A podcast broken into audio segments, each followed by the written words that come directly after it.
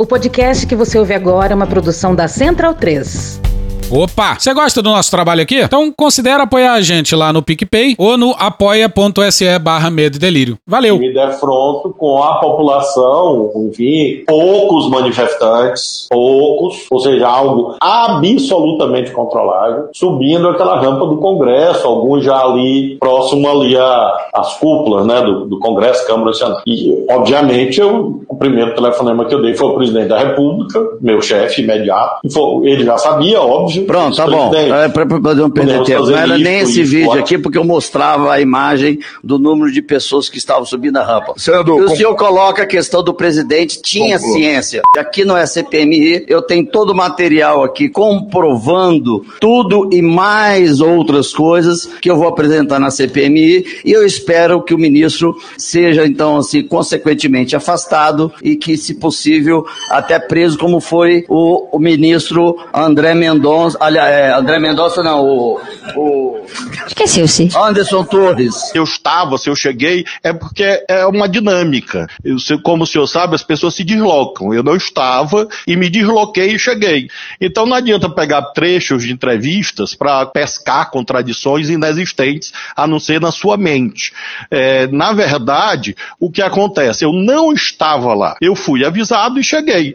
Aí o senhor pergunta, o presidente Lula foi avisado? Claro que foi. Quando eu cheguei, eu telefonei para ele. E eu digo na entrevista que o senhor mostrou, claro que ele já sabia. É porque em Araraquara tem televisão. Quando eu liguei ao presidente Lula, ele já tinha visto na televisão. É isso que eu quis dizer. Essas construções mentais que o senhor faz, muito singulares, realmente não têm suporte nos fatos. Esse seu olhar crimi criminalizador, esse seu olhar é, agressivo, o senhor tem se dedicado nas suas redes sociais, aí eu não posso ir na sua rede social, do Flávio eu vou, se dedicado a vídeos difamatórios, agressivos contra mim, obsessivos é bom o senhor refletir sobre isso, porque eu sou senador da República, sou ministro de Estado e estou disposto a, a, enfrentar esse debate em qualquer lugar. Não precisa o senhor ir para a porta do Ministério da Justiça fazer vídeo de internet. Eu vou mostrar a posição que estava o ministro da Justiça durante o protesto do dia 8 de janeiro. Cada vez que ele vem aqui na Câmara dos Deputados, ele mente tanto e chega até a assustar. Só para vocês terem uma ideia, eu tô aqui na calçada do Ministério da Justiça, a sala dele aqui aqui e olha onde está o Congresso. Aqui ele estava assistindo. Aqui estava acontecendo a evasão. Ele aqui, ó. Aqui, ó. De camarote. Você estava aqui, ó. Seu covarde. Seu covarde. Ah, eu não recebi o documento alertando. Foda-se se você não recebeu o documento alertando. Mas você estava aqui assistindo. Hoje tem idosas, idosos, pessoas que não tinham nada a ver com a história, preso, porque você ficou aqui, ó, comendo alguma coisa, enchendo essa pança sua, enquanto tinha gente ali, patriota, sendo preso injustamente. Você vendo as pessoas patriotas, idosas, crianças sendo presos e você não fazendo nada, teu lixo. Hoje ainda continuo preso por conta desse lixo de ministro aqui. Então, meu amigo, meu amigo, caramba, nunca ia querer ter um amigo igual você. Você é um lixo, tá, ministro? Ministro, você é um lixo. Você é uma vergonha pro Brasil. Uma vergonha. Você é um lixo, seu lixo de ministro. Espero, eu vou. Me espere na CPMI. Espero que você, eu vou estar na primeira fila, olhando pra tua cara, teu lixo. Não precisa o senhor ir pra porta do Ministério da Justiça fazer vídeo de internet internet. Porque se o senhor é da SWAT, eu sou dos Vingadores. O senhor conhece Capitão América, Homem-Aranha? Então é assim que a gente faz o debate democrático. Brasil bagunça. Seu covarde, seu covarde. Foda-se, seu lixo. Esse lixo de ministro. Nunca ia querer ter um amigo igual você. Você é um lixo. Você é um lixo. Você é uma vergonha pro Brasil. Uma vergonha. Você é um lixo, seu lixo de ministro. Medo e delírio em Brasília vocês percebem a loucura? Legal. Olá, bem-vindos ao Medo e Delírio em Brasília com as últimas notícias do que restou do Brasil. Bom dia, boa tarde, boa noite por enquanto. Eu sou o Cristiano Botafogo. Cristiano, seu lixo. Cristiano, seu lixo. Cristiano, seu lixo. Cristiano, seu lixo. Cristiano, seu lixo. Cristiano, seu lixo. Cristiano, seu lixo. Seu lixo, seu lixo. Você é um lixo. Você é um lixo, lixo. Tá bom já. E Cristiano. Nojento. E o Medo e Delírio em Brasília. Porra, seu Medo e Delírio em Brasília, pô. É escrito por Pedro Daltro. Um abraço, Daltro. Pedro Daltro. Pedro Daltro. Pedro Daltro. E os dois trabalham e trabalham, viu? Esse é o episódio dias 120 a 123. Ah, é? Foda-se. Bora passar pano? Não. Então bora passar um pouquinho menos de raiva? Bora. Bora. Bora. Bora. e a delação. Puxa daí, D2. E a gente vai ter que continuar falando do. Mas antes, um. Foi mal, tava doidão. No último episódio, alguns parágrafos envolvendo o Múcio e o General Tomás saíram fora de ordem. Foi mal, tava doidão. Foi mal, tava doidão aqui não, seu arrombado. Se você ouviu e não achou, Uma grande confusão. é porque não tava prestando atenção, hein? É que eu gravei e não achei nada de muito esquisito também. Mas não é sobre mim, é sobre você. Tchau, drogado! Mas entenda a nossa cãibra mental como uma homenagem ao Brasil. Uma metáfora.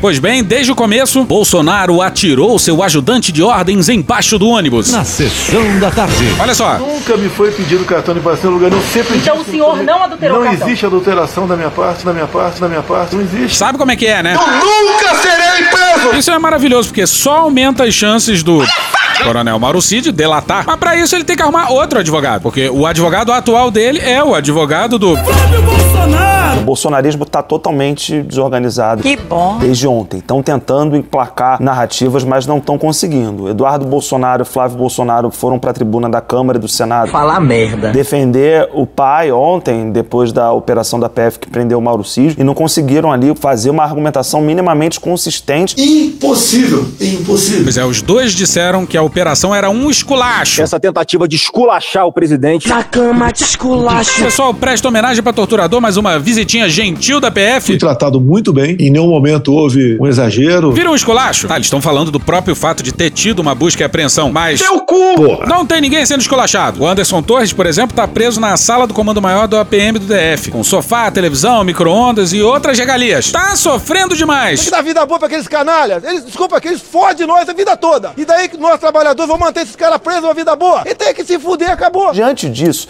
eu fui procurar os profissionais, né? A política do PL, que é ligada ao ex-presidente Jair Bolsonaro, evidentemente, são dirigentes, mas não são esses bolsonaristas super ideológicos. E aí vou trazer aqui a repercussão que eu consegui colher com dois dirigentes que trazem ali, em linhas gerais, mais ou menos o mesmo pensamento. Os dois apontam a morte política do Mauro Cid. Ah, cara, quem fala de eu não tô com governo, tá vendo? Que é o que você trouxe pra gente aqui de eles referendam isso com o recebimento desses áudios. E aí, preciso dizer aqui uma das aspas que eu colhi, né? Que eles estão dizendo o seguinte: a pior coisa que tem na política é o burro com iniciativa. Repitam comigo, senhoras e senhores. A pior coisa que tem na política é o burro com iniciativa. Confira comigo no replay. A pior coisa que tem na política é o burro com iniciativa. Caralho! Sabe que a pior coisa na política é o burro ousado, né, Jair? Eu não sou médico, mas sou ousado. Eu não sou médico, mas sou historiador. Eu não sou médico, mas sou podcaster, é isso? Mas vamos continuar. Vamos seguir. E no segundo tópico, aliados do Bolsonaro vão mostrar o quão desiluminado e... Ousado. É o... Jair! Mas calma que a gente vai chegar lá. Por favor, calma. Reparou que eles já nem falam mais em armação, como tinha sido sugerido pelo Flavinho Desmaio, né? A gente ficou se perguntando, né, qual a relação que haveria com as pessoas do Duque de Caxias. E sabe, senador Girão, que na época da vacinação em massa em Duque de Caxias, havia mutirão com mais de 100 pessoas que usavam senhas compartilhadas para lançar os nomes de quem tinha se vacinado no sistema do SUS. Será que o ministro Alexandre de Moraes não sabia disso? Já não é mais armação, é só um burro ousado e proativo. Mas voltemos pro drama do... Olha a faca. Ou seja, Mauro Cid foi abandonado totalmente pela política, está abandonado pelo Partido Liberal, partido do ex-presidente Jair Bolsonaro. E sabe o tal de Ailton, o sujeito que concretizou a fraude do cartão de vacinação pro Cid, que enviou um áudio pra ele explicando como dar um golpe e que... Atenção, atenção. É agora que o bicho vai pegar. É agora que o bicho vai pegar. Conseguiu a proeza de ser preso ao mesmo tempo em que era dado como morto. O miserável é um Pelo brioso exército brasileiro. Muito louco.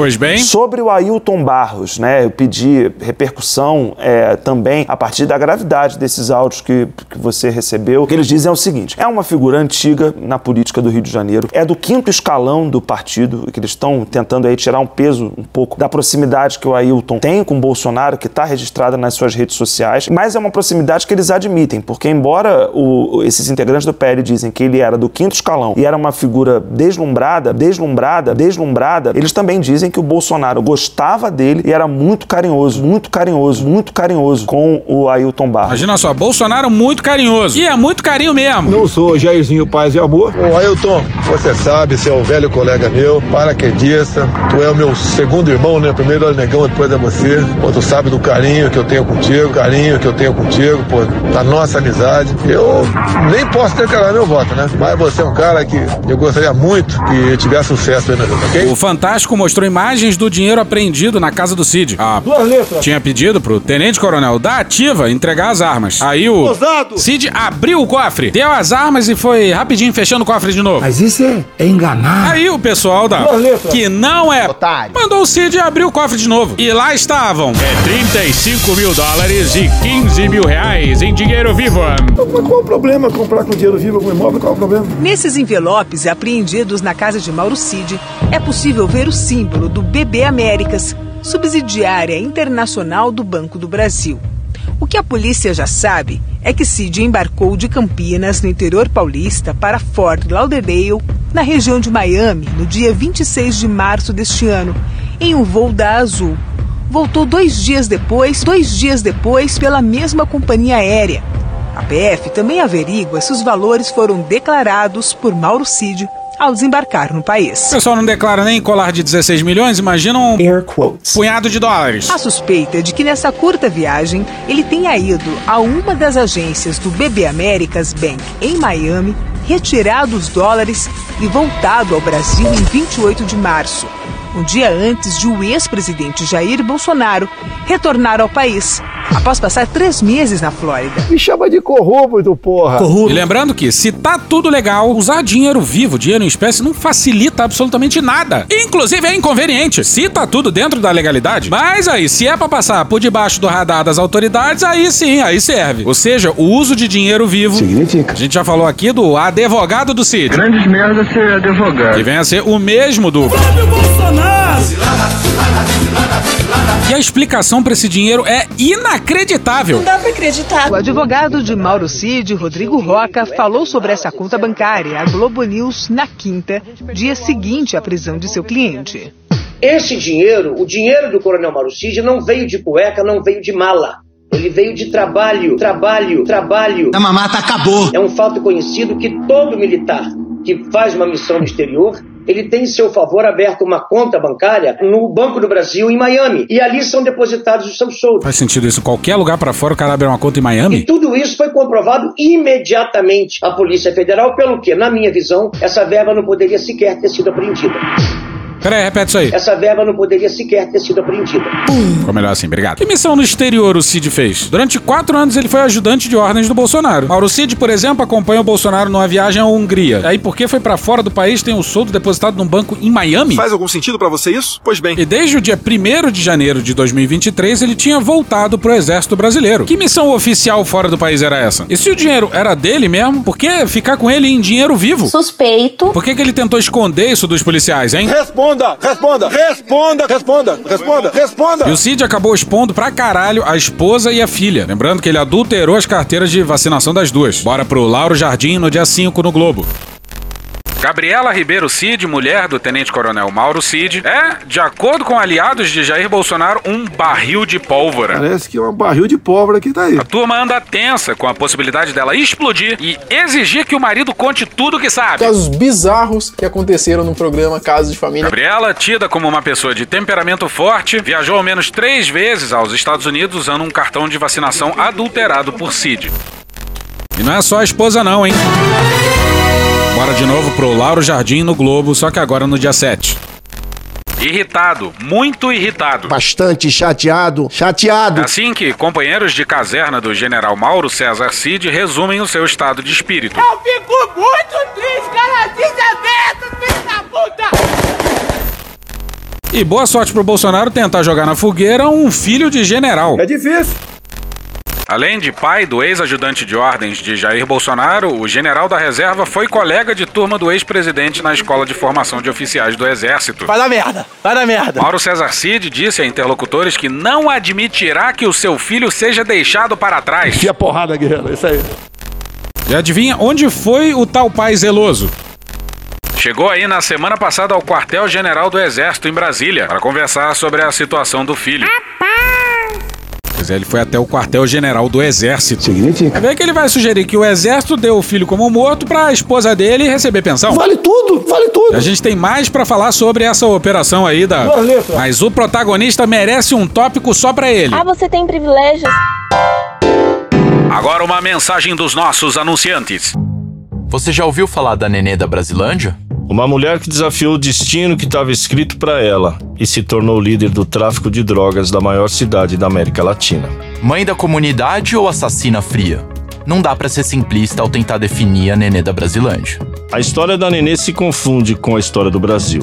Você precisa conhecer a Nenê da Brasilândia. Este é o Nenê da Brasilândia, um podcast produzido pela Rádio Novelo. Ouça no Amazon Music. E voltamos com a nossa programação normal. Eu sou normal! Ele tá de volta! Eu voltei! Um dos grandes personagens do Medo e Delírio tá de volta! Ah, Alexandre! Não, caralho! Eu tive acesso a novas mensagens que integram o inquérito da Polícia Federal contra o ajudante de ordens de Bolsonaro, Mauro Cid. E essas mensagens colocam um coronel do Exército, funcionário de confiança do governo Bolsonaro, ex-número 2 do Ministério da Saúde e assessor da Casa Civil, nos estertores do governo, no centro da trama golpista. O coronel Elcio Franco não só sabia, como deu sugestões de como mobilizar 1.500 homens para uma intentona golpista. Pois é, senhoras e senhores, ele mesmo! O terrível homem do broche de caveira! Homem do broche de caveira! Terrível homem do broche de caveira! É, e pros ouvintes novos do Medo Delírio, se trata do Elcio Franco, o número 2 do Pazuelo, que aparecia por aí com uns broches macabros no terno. Um dos broches era uma faca ensanguentada, símbolo do curso de preparação de ações de comando do Exército. Outro era só uma faca enfiada numa caveira. Muito adequado pro Ministério da Saúde no meio de uma pandemia. Não tem qualquer sensibilidade. O número 2 usava os broches bem pertinho do broche com a marca do SUS, que resume bem demais esse Ministério da Saúde sanguinário, tocado pelo General da Ativa. Não sabia nem o que era o SUS. Ah, o primeiro broche usado foi o da faca na caveira. Aí pegou muito mal, né? Sabe como é que é? Ministério da Saúde, centenas de milhares de mortes. Tem que matar é mais. Aí, na ocasião seguinte, o Elcio Franco O terrível homem do broche de caveira! apareceu com o broche de uma faca ensanguentada. Sensibilidade incrível desse homem. Parecia provocação e sim, tudo leva a crer que era provocação. Pra caralho! Pois é, esse cara aí, Elcio Franco, que deu esporro no cara que tava servindo água, ao vivaço. Sai daí, eu falei não. Meu Deus, o que você não entendeu? E disse que o governo não ia comprar Coronavac. Não há intenção de compra de vacinas chinesas. Aquele que depois na CPI, lembra? Não me recordo, não me recordo, não me recordo, não me recordo. Um vacilão. Pois bem, o Ailton, aquele Ailton, tinha enviado um áudio pro Cid explicando como o golpe ia acontecer, o que já coloca a trama golpista na antessala do Bolsonaro. Mas o Ailton não fazia parte do governo. Ah, mas o... Terrível homem do broche de caveira! Nessa época, fazia parte da Casa Civil do Ciro Nogueira. Bolsonaro eu tenho muita rejeição porque é um fascista. Ele tem um caráter fascista preconceituoso. O Elcio Franco e o Pazuello, em abril de 21, saíram do ministério e ganharam cargos de assessor. Mas a mamata acabou nesse governo. Bolsonaro Pois bem, o Elcio tinha sala no Palácio do Planalto e ele também falava em golpe. Mas Parece que não se falava de outra coisa no Palácio em dezembro, hein? O presidente tá bem, tá recebendo gente, não tem problema nenhum. Vocês não percam a fé. Esse Braga Neto. Mas, Elcio, em conversa com o ex-major Ailton Barros, este que era o 01 de Bolsonaro e que está preso, relatou o temor do então comandante do Exército de ser responsabilizado por uma eventual tentativa de golpe. A gente nunca vai cansar de dizer isso aqui, ó. O problema do comandante do exército não era com um golpe, mas em ser responsabilizado por ele, já que nenhum país aliado ia apoiar um golpe. Sabe como é que é? Os generais iam transformar o Brasil em párias internacionais. Isso faz de nós um pária internacional, então que sejamos esse pária. Logo nas primeiras horas do golpe, americanos, europeus e outros países latino-americanos iam fazer um cordão sanitário em volta do Brasil. Olha a transcrição desse áudio do Homem do broche de caveira! pro Ailton, lido pela Daniela Lima. Olha, eu entendo o seguinte, é Virgílio. É, essa enrolação, ela vai continuar acontecendo. Guarda esse nome, Virgílio, porque ele é um comandante de um batalhão importante no Exército. O Freire não vai. Você não vai esperar dele que ele tome a frente nesse assunto. Mas ele não pode impedir de receber a ordem. Freire é Freire Gomes, o comandante do Exército. O Freire não vai.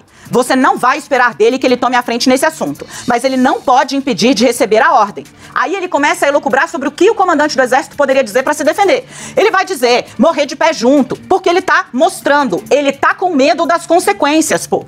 Medo das consequências é o quê? Ele ter insuflado? Qual foi a sua assessoria? Ele tá indo para a pior hipótese. E qual? Qual é a pior hipótese? Ah, deu tudo errado, o presidente foi preso e ele tá sendo chamado a responder. Pois é, o problema nunca foi dar um golpe. O problema é que o golpe daria errado. Eu falei, ó, eu, durante o tempo todo, diz que fa... e aí tem um trecho que é inte- ininteligível, né? Contra o presidente. Falei que não, isso é ele elocubrando sobre o que o comandante do exército poderia dizer. Então, assim, Falei, ó, eu durante o tempo todo, ininteligível contra o presidente. Pô, falei que não, não deveria fazer, que não deveria fazer, que não deveria fazer e pronto. Vai pro tribunal de Nuremberg desse jeito. Depois que ele me deu a ordem por escrito, eu, comandante da força, não não tive, tive que cumprir. É simples assim. Um manda e o outro obedece. Essa é a defesa dele, entendeu? Então, sinceramente, é dessa forma que tem que ser visto. Esse rapaz aí trabalhava na Casa Civil, hein? Com sala no Palácio do Planalto. E repare, não é que o general nem queria ouvir falar em golpe, que mandou todo mundo a merda logo que ouviu. Isso foi tema do alto comando do Exército e das outras forças, como revelado pelo indiscreto presidente do STM. Eu perguntei para o tenente brigadeiro do ar, o presidente do STM, Joseli Camelo, sobre essa coisa que eu tenho falado aqui. Mas é tanta gente das Forças Armadas envolvida,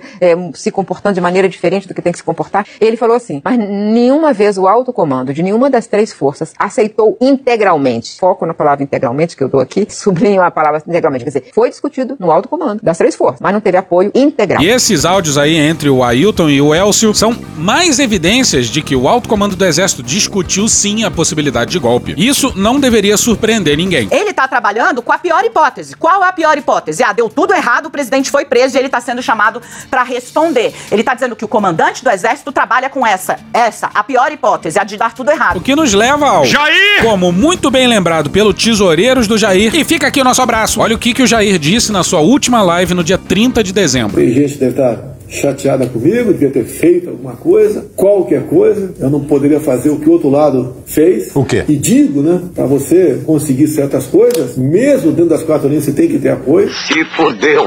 E não nos venham com o folclórico general democrata. Porque o apoio do comandante do exército não veio não porque ele é um democrata, é porque ele sabia que a chance de dar merda era enorme e não queria colocar o cu na reta. Em 50 metros, tire o cu verde oliva da reta.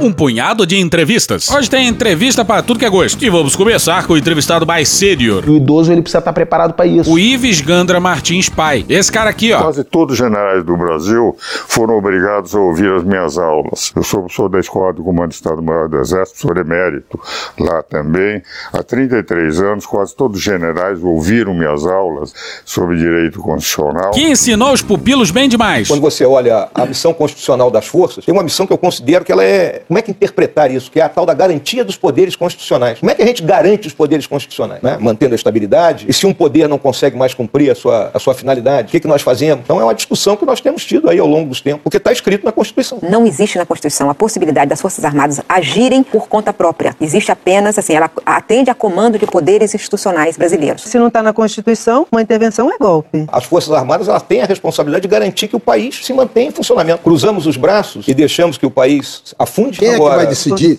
que a situação está é, de anarquia? O próprio presidente da República ele é o comandante em chefe das Forças Armadas, ele pode decidir isso, ele pode decidir empregar as Forças Armadas. Aí você pode dizer, mas, Mas é um tem regras, autogolpe. é só o Congresso um- Nacional. É um autogolpe. É um autogolpe, você pode dizer isso. É, mas, é o, mas é o Congresso que tem que decidir. É um autogolpe também. Quer dizer, o senhor, o senhor admite a possibilidade teórica de haver um, um autogolpe? Já houve em outros países, né? O senhor Alexandre de Moraes tem que respeitar o artigo 42. Entrevista do Ives Gandra Martins pro Sérgio Rodas no dia 3 no Conjur. Olha a pergunta do jornalista Ives Gandra. Apoiadores de Bolsonaro que promoveram os ataques de 8 de janeiro em Brasília pediam a aplicação do artigo 142 da Constituição. Meu pau em sua mão. Artigo 142. O que, que é artigo 142? A sua mão e meu pau. O senhor acredita que a sua interpretação sobre o artigo 142 pode ter incentivado extremistas a pedir uma intervenção militar e atacar as sedes dos três poderes? Essa eu quero ver. E se prepara aí porque a resposta é um grande show de cretinismo. Eu não sei. Não sei. Mas a minha interpretação foi profundamente distorcida. Em 50 metros, tire o cu da reta. Mesmo na Conjur. O que pode ter acontecido foi que, em um determinado momento, não eu, mas a Conjur. Mas que filho da puta, olha aí, veja você. Ao dar às Forças Armadas o nome de poder moderador em meu artigo, fez com que essa figura passasse a dominar a discussão, como se fosse um poder superior aos outros, quando é um poder dentro de um outro poder, o executivo. Pois é, senhoras e senhores. Num artigo de sua própria autoria, publicado no Conjur, o pai dessa interpretação golpista do artigo 142 culpou o Conjur por ter utilizado a expressão poder moderador no título do artigo. Mas aí você vai ler a porra do artigo e não. O título do artigo é Cabe às Forças Armadas moderar os conflitos entre os poderes. Mas antes de continuar, diz aí, Visgandra do passado. Pelo artigo 142, no caso de conflito de poderes do judiciário com o legislativo, do judiciário com o executivo, do legislativo com o executivo, 142 diz quem tem que repor a lei e a ordem são as Forças Armadas. O que vale dizer, poderá acontecer com essas invasões permanentes de competência do Supremo Tribunal Federal nas funções legislativas e nas funções executivas, um dia se recorra àquele que o Constituinte colocou como poder moderador, aquele que o Constituinte colocou como poder moderador poder moderador, poder moderador, poder, poder, poder moderador, poder moderador, poder moderador, poder, poder, poder moderador. Moderador, tira o moleque desse grupo agora! E diz aí de novo, Ives Gandra Martins, de 28 de maio de 2020 no Conjur. Minha interpretação há 31 anos é que, no capítulo para a defesa da democracia do Estado e de suas instituições, se um poder sentir-se atropelado por outro, poderá solicitar às Forças Armadas que hajam como poder moderador. Poder moderador, poder moderador, poder, poder, poder moderador. Para repor naquele ponto a lei e a ordem. Se esta realmente tiver sido ferida pelo poder em conflito com o postulante. Alguns juristas defendem a tese que a terceira atribuição e a segunda se confundem pois, para garantir as instituições, necessariamente estarão as Forças Armadas garantindo a lei e a ordem, já que o único poder moderador seria o Judiciário. Parece-me incorreta tal exegese. O Ives Gandra finge que não é com ele. Em 500 metros, faça o retorno e tire o cu da reta. Mas ele mesmo falou em poder moderador. Poder moderador, poder moderador, poder, poder, poder moderador. E não uma, mas duas vezes isso só nesse artigo aí. O que sempre escrevi nesses 31 anos ao lidar diariamente com a Constituição é minha titulação na Faculdade de Direito da Universidade Mackenzie. É que também, se o conflito se colocasse entre o Poder Executivo Federal e qualquer dos dois outros poderes, não ao presidente, parte do conflito, mas aos comandantes das Forças Armadas, caberia o exercício do poder moderador. Poder moderador, poder moderador, poder, poder, poder moderador. Mas pro Ives Gandra, a culpa é do Conjur. Fode, porra! O Ives Gandra poderia ter dito que escreveu o artigo na base da morfina. Se enganei. Mas se enganou como? Ah, eu tinha tomado os remédios. A desculpa seria melhor, mas vamos seguir com outra entrevista cretina. Pra que agredir? Não tem necessidade isso. Mas dessa vez o entrevistado... Sou Valdemar. Se destaca pela própria sinceridade. Vamos falar sobre sincericídio. Pois é, o Valdemar Sincerão. A matéria do Fernando Exman e da Andréa Jubé no dia 5 no Valor. A pergunta versa sobre a operação da... Na casa do Bolsonaro. Toque, toque, toque. Quem é? E a resposta é... É Polícia Federal. Ô, cara! Desculpa. É um choque você ver a Polícia Federal na casa de um ex-presidente por causa de um cartão de vacina. Veja como acabou mal a Lava Jato. Não é conselho, porque quem sou eu para aconselhar o Supremo?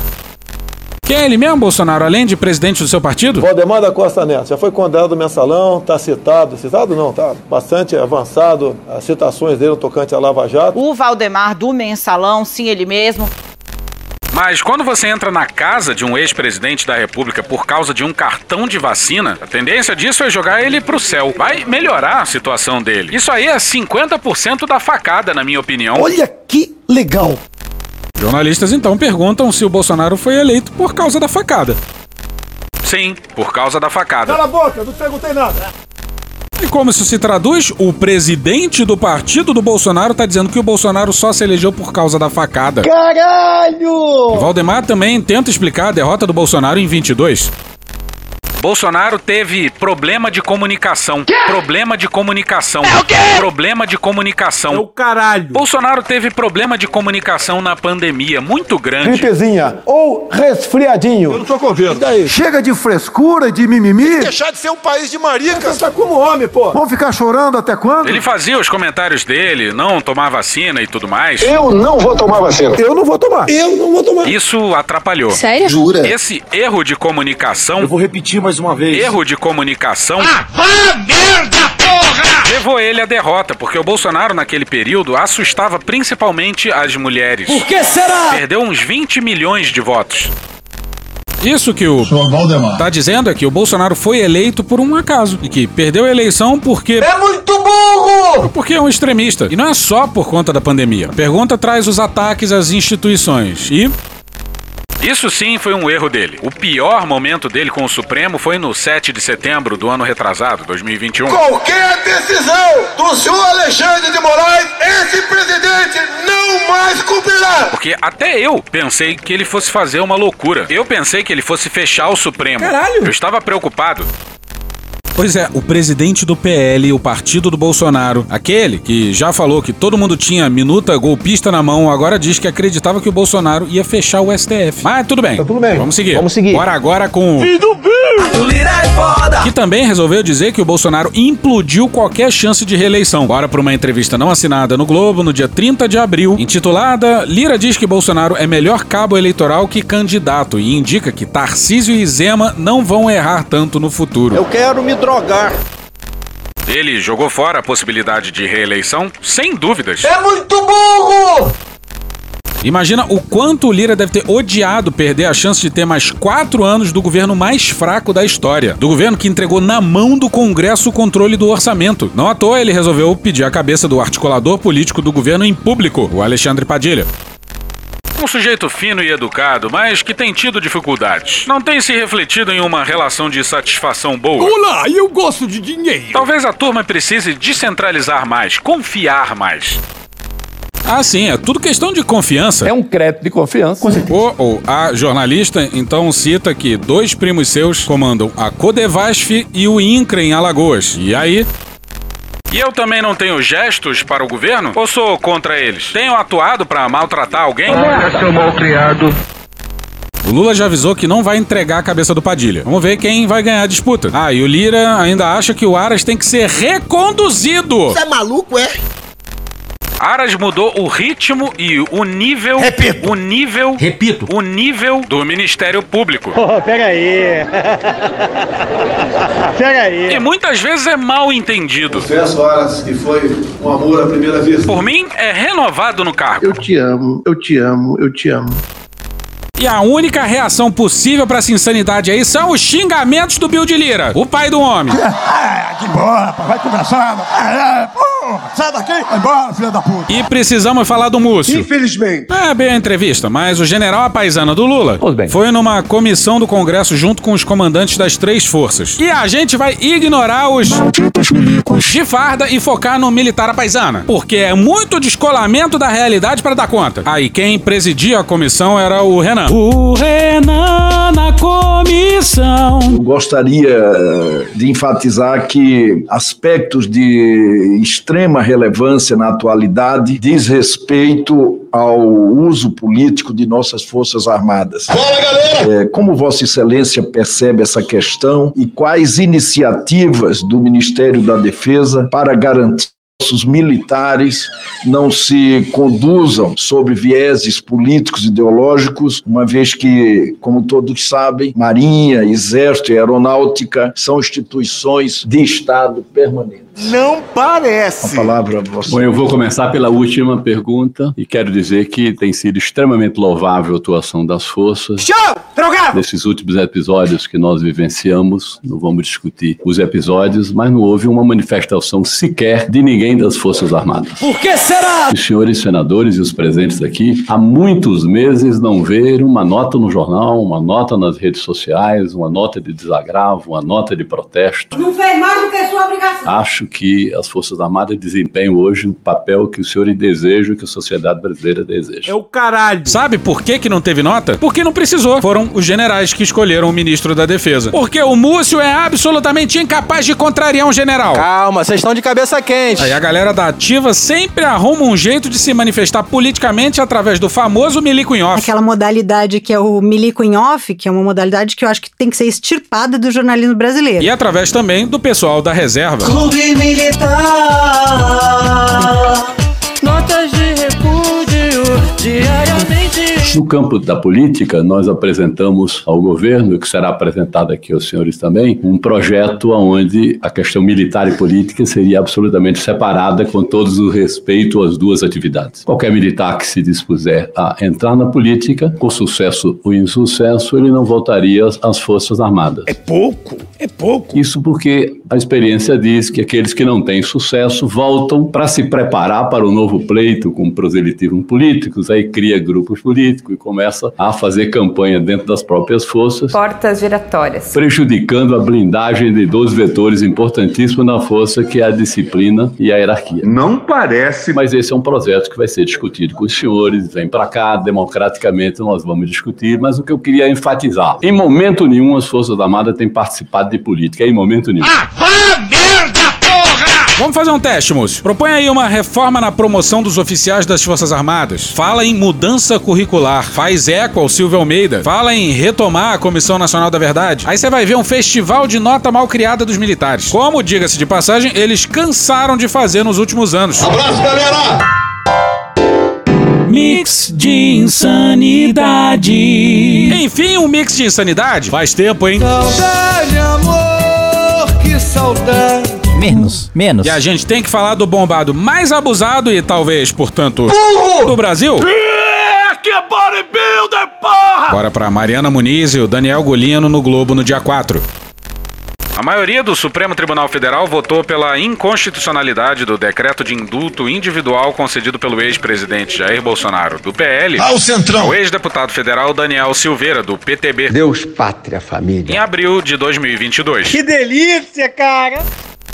Se o Daniel não fosse tão abusado e talvez, portanto, ele receberia essa notícia no conforto do seu lar e por lá ia ficar até os embargos serem julgados pelo STF. Mas não. Ele tá O preso. Brasil tá cheio de preso político, todo mundo da direita. Por que será? Porque simplesmente ele desrespeitou todas as medidas da prisão domiciliar. Agora voltar pra fevereiro desse ano na matéria da Raíssa Mota e do Fausto Macedo no Estadão no Dia 2 de fevereiro.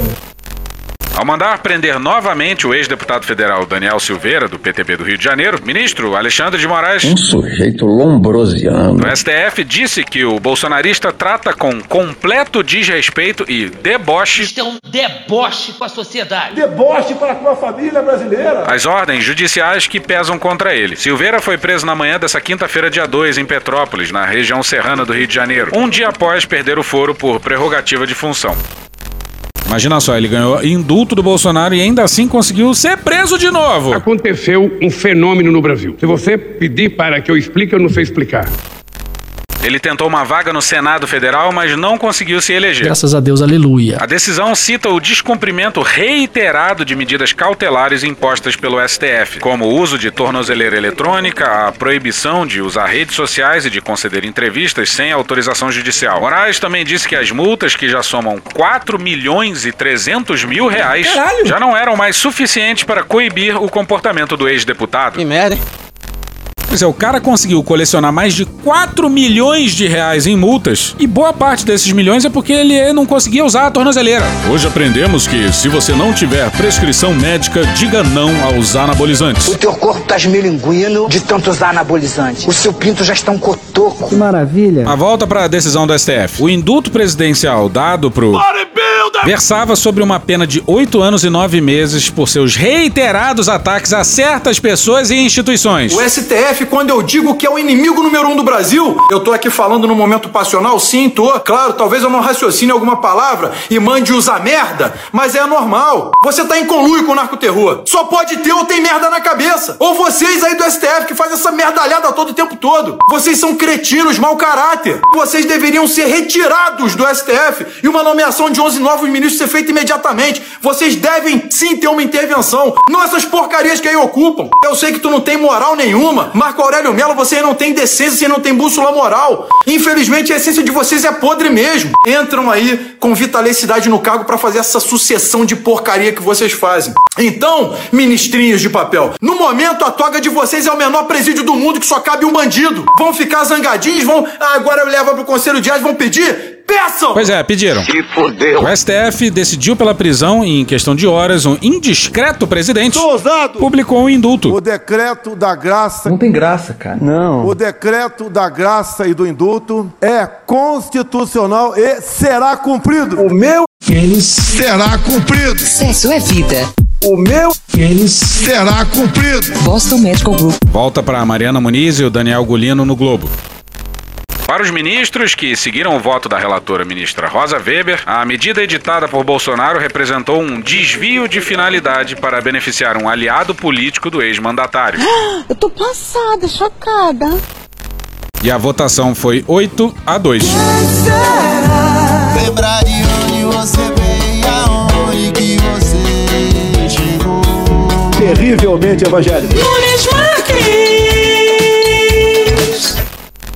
No voto proferido nessa quinta, o ministro Alexandre de Moraes afirmou que não é possível um indulto cuja finalidade seja atacar um outro poder. Não pode, cara. O ministro também lembrou da ocasião em que o então presidente Bolsonaro entregou perante sua base parlamentar um quadro com cópia do indulto ao condenado Daniel Silveira. Eu quero aqui, o deputado Daniel, inclusive, está presente. Senhor presidente, eu quero fazer uma homenagem para ele. Eu quero dar a ele, um quadro com o decreto concedido pelo presidente da República. Daniel, por favor. Por favor! Chega aqui na tribuna para a gente poder registrar.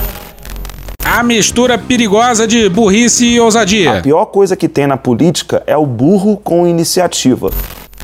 Para Moraes, a celebração demonstrou total desvio de finalidade do decreto presidencial.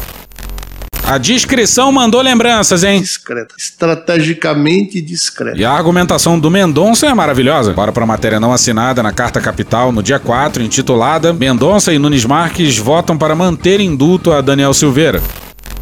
Ao proferir seu voto, Mendonça justificou que a Constituição deu a prerrogativa ao presidente da República de conceder graça constitucional a condenados. Abre aspas, certo ou errado, expressão de impunidade ou não, é esse o comando constitucional que deve ser observado, fecha aspas, afirmou. Ou seja, um grandíssimo. Foda-se. E essa também foi a argumentação do ministro que. Aí durante o voto do Mendonça ainda rolou essa cena aqui maravilhosa. Eu digo com tranquilidade isso porque votei pela condenação dele, mas após o julgamento do Supremo surgiram vozes na sociedade dizendo que a pena teria sido excessiva. Eu cito nesse sentido entrevista dada ao jornal Estado de São Paulo por Fernando Abrúcio, em matéria publicada no dia 28 de abril de 2022. Diz a chamada da matéria. Pena de Daniel Silveira foi um pouco exagerada e Congresso não deu suporte ao STF, diz pesquisador. Permite, ministro André? Permito. O Abrúcio é jurista? Não, é Ah, não, só, só para que conste nos anais. Mas, mas cito também Fernando Capês, no consultor jurídico, que foi colega de Vossa Excelência.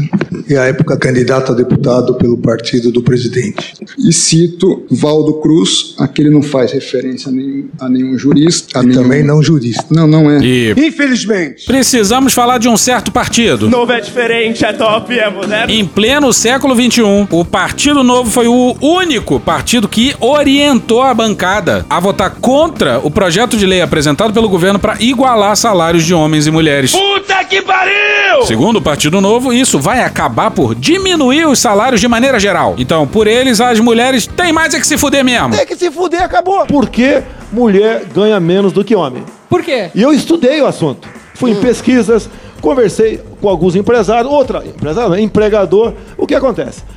A mulher, por ter um direito trabalhista a mais, no caso da licença gestante, o empregador prefere contratar homem. E muitas vezes prefere, ao ser mulher, dar, dar emprego ganhando menos. Então você acha certo ou errado isso? Na questão privada, nós não temos como interferir. Fica no livre-arbítrio do o que que empregador. você acha. Eu não empregaria com meu salário. E dos 36 votos contrários ao projeto de lei, que felizmente foi aprovado, 10 deles foram de mulheres. Entre eles, ela. Calazambelli! Mas também teve voto da Rosângela Moro, Ela ali se expressou mal. do Deltan, Eu vou apoiar a eleição do presidente Jair Bolsonaro. da Bia Kisses, quero respirar, eu preciso respirar. do Eduardo Bolsonaro, Eduardo. do Kim Kataguiri, Chuchuca do Centrão! do Carlos Jordi, Dio Dio Retro Bebê. do Príncipe, O ganhar mais aco- acontece só no livre mercado, onde o valor efetivo de um professor é medido. do Marcel Van Hatten, Precisamos falar de meritocracia. do Ricardo Salles, O humor é comunista, lógico que é. do Maurício do Vôlei, Foda-se. do Sargento Faur Glória a Deus nas alturas! Força e honra! Seu merda! e da Caroline Detone. A Caroline Detone é a princesa guerreira da terra de Santa Cruz. Ela combateu a censura do Kim Kataguiri. Que porra é essa, Batata? Aí era pra gente falar da Eletrobras. O Lula tá tentando reverter alguns pontos mais escandalosos da criminosa privatização da Eletrobras. Ah, pelo visto a gente nem vai precisar entrar em detalhes, porque a relatoria da ação caiu com o. Pois é. Deu errado. E acabou. Tchau pra vocês. Chore na minha. E hoje a gente fica por aqui. Esse episódio são áudios de TV Senado, Bruno Aleixo, Marcos Duval, Beatles, Choque de Cultura, Gil Brother, Hermes e Renato, Galãs Feios, Samer Bonfim, Maria Rita, Xadrez Verbal, Rodrigo Febrônio, Mônica Debole, Breno Pires, Não Inviabilize, Porta dos Fundos, História Pública, Estúdio CBN, Petit Jornal, Programa do Ratinho, Professor Pasquale, Carla Bora, Praça é Nossa, D2, Planet Ramp, Zorra Total, Cauê Moura, TV Justiça, Rede Globo, Band Jornalismo, SBT News, CNN Brasil, Tardelli Lima, UOL, Avassaladores, Pânico Jovem Pan, Midcast, Ministério dos Direitos Humanos e da Cidadania, Rádio Globo, Notas Taquigráficas do Senado, Eduardo Moreira, ICL Notícias, Bonde do Tigrão, Fantástico, Show do Milhão, Rony Von, Molejo, Luiz Amel, Desmentindo Bolsonaro, O Assunto, Não Adivinho, SBT, Diogo Defante, Tim Maia, Vivo Gordo, Belo, Roberto Carlos, De Noite, Cine Trash, Evaldo Braga, Leandro Rassum, Poder 360, Thiago Rodrigo, Globo News, Franciel Cruz, TVI, Leandro Demore, DPF Tubes, Pensando com Jarbas, TV Câmara, Casemiro, Planalto, Canal Meio, Zé Trovão, Dom Juan, DPF Tubes, de novo, Felipe Noronha, Casemiro, caralho, tá tudo errado, Canal Meio, Programa Cadeia, Farid, Cartoon Network, Falha de Cobertura, Fala MR, TV Brasil, Foro de Teresina, Meteoro Brasil, Juliane Furno, Dona Ivone Lara, Antônio Zambujo, Dorival Caymmi, Metrópole, Jornal Nacional, Intercept Brasil, He-Man, Jorge Ben, Costinha, Luan Freitas, Michael Jackson, Portal Uai, Manuel Gomes, O Antagonista, Rede TV, Farel Williams, Jovem Pan, Jordi Morning Show, Bahia Cash, Os Mutantes, TV Quase e The Office. Thank you! Se quiser e puder, pinga um lá pra gente no PicPay ou no apoia.se barra medo e delírio. Porra, doação ao caralho, porra. Não tem nem dinheiro pra me comprar um jogo de videogame, morou, cara? Assina o nosso feed no seu agregador de podcast favorito e dá uma olhada nas nossas redes sociais. E também no loja.medoedelirioembrasilha.com.br. Eu sou Cristiano Botafogo, o Medo e Delírio em Brasília é escrito por Pedro Daltro e um grande abraço. Bora passar pano? Não. Mas bora passar menos raiva? Bora. Me permite uma parte? Não lhe dou a parte. Nesse tema que o senhor diz sobre deboche. É, senador Moro, é, eu vim aqui como ministro e como senador da República para ser respeitado. Se um senador acha que pode cercear a minha palavra, se um senador diz que eu tenho que ser preso, isto é respeito? Pense bem, pense com a sua consciência. Se isso aconteceu com o senhor, de algu- alguém interpelar o senhor e dizer, eu sou uma pessoa honesta, eu sou ficha limpa, eu, eu fui juiz, nunca fiz conluio com o Ministério Público, eu nunca tive sentença anulada. E por ser um juiz honesto, por ter sido um juiz honesto, por ter sido um governador honesto, é que eu não admito que ninguém venha dizer que eu tenho que ser preso. Isso é desrespeito. Quem tem honra age assim. E, portanto, eu repilo veementemente qualquer ofensa à minha honra. E ninguém vai me impedir de defender a minha honra. Porque tem, quem tem honra defende. Acabou? Não. Rita foi passear. Rita vai encontrar o amor. Rita foi passear. Rita vai encontrar o amor. Acabou? Não. Ninguém vai pegar meu telefone. Ninguém vai pegar meu telefone. Pegaram meu telefone, pegaram meu telefone, pegaram, pegaram, pegaram meu telefone. Ninguém vai pegar meu telefone. Ninguém vai pegar meu telefone. Pegaram meu telefone, pegaram meu telefone, pegaram, pegaram, pegaram meu telefone. Ele é meio sem noção com o celular. Ele é meio sem noção com o celular. Pegaram meu telefone, pegaram meu telefone, pegaram, pegaram, pegaram meu telefone. Celular, celular, celular, celular, celular, celular. O que é reter o celular? Pegar meu telefone. O que é reter o celular? Pegar no meu telefone. Celular, celular, celular, celular, celular, celular. O que é reter o celular? Pegar no meu telefone. O que é reter o celular? Pegar no meu telefone. Eu acho que tem que arranjar maneira, Júnior, de criminalizar, de criminalizar como sendo hediondo o roubo de celular. Como sendo hediondo o roubo de celular. Pegar no meu telefone, pegar no meu telefone, pegar, pegar, pegar no meu telefone. Lula defendia que se roubassem celular. Vou falar um absurdo pra você aqui. Lula defendia que se roubassem celular. Vou falar um absurdo pra você aqui. Pra tomar mais cervejinha. Pra tomar mais cervejinha. Cadê o telefone? Cadê o telefone? O telefone? Esse cara tem que tomar cerveja comigo. Esse cara tem que tomar cerveja comigo. Tirar a camisa, ir pro boteco, pedir uma cerveja, pedir uma cerveja. Tirar a camisa, ir pro boteco, pedir uma cerveja, pedir uma cerveja. É cana é doce, é cana é doce. É cana é doce, é cana é doce. Esse cara tem que tomar cerveja comigo. Esse cara tem que tomar cerveja comigo. Tirar a camisa, ir pro boteco, pedir uma cerveja, pedir uma cerveja. Tirar a camisa, ir pro boteco, pedir uma cerveja, pedir uma cerveja. É cana é doce, é cana é doce. É cana é doce, é cana é doce. Chega! Não.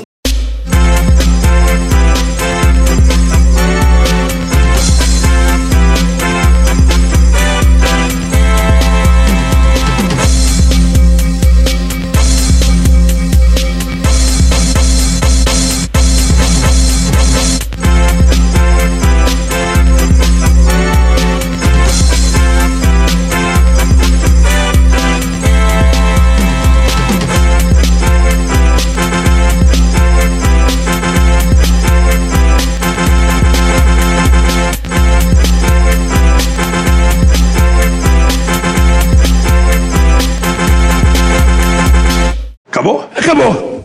Beijinho, sigamos com muito amor e poesia. Ouve a voz do seu períneo.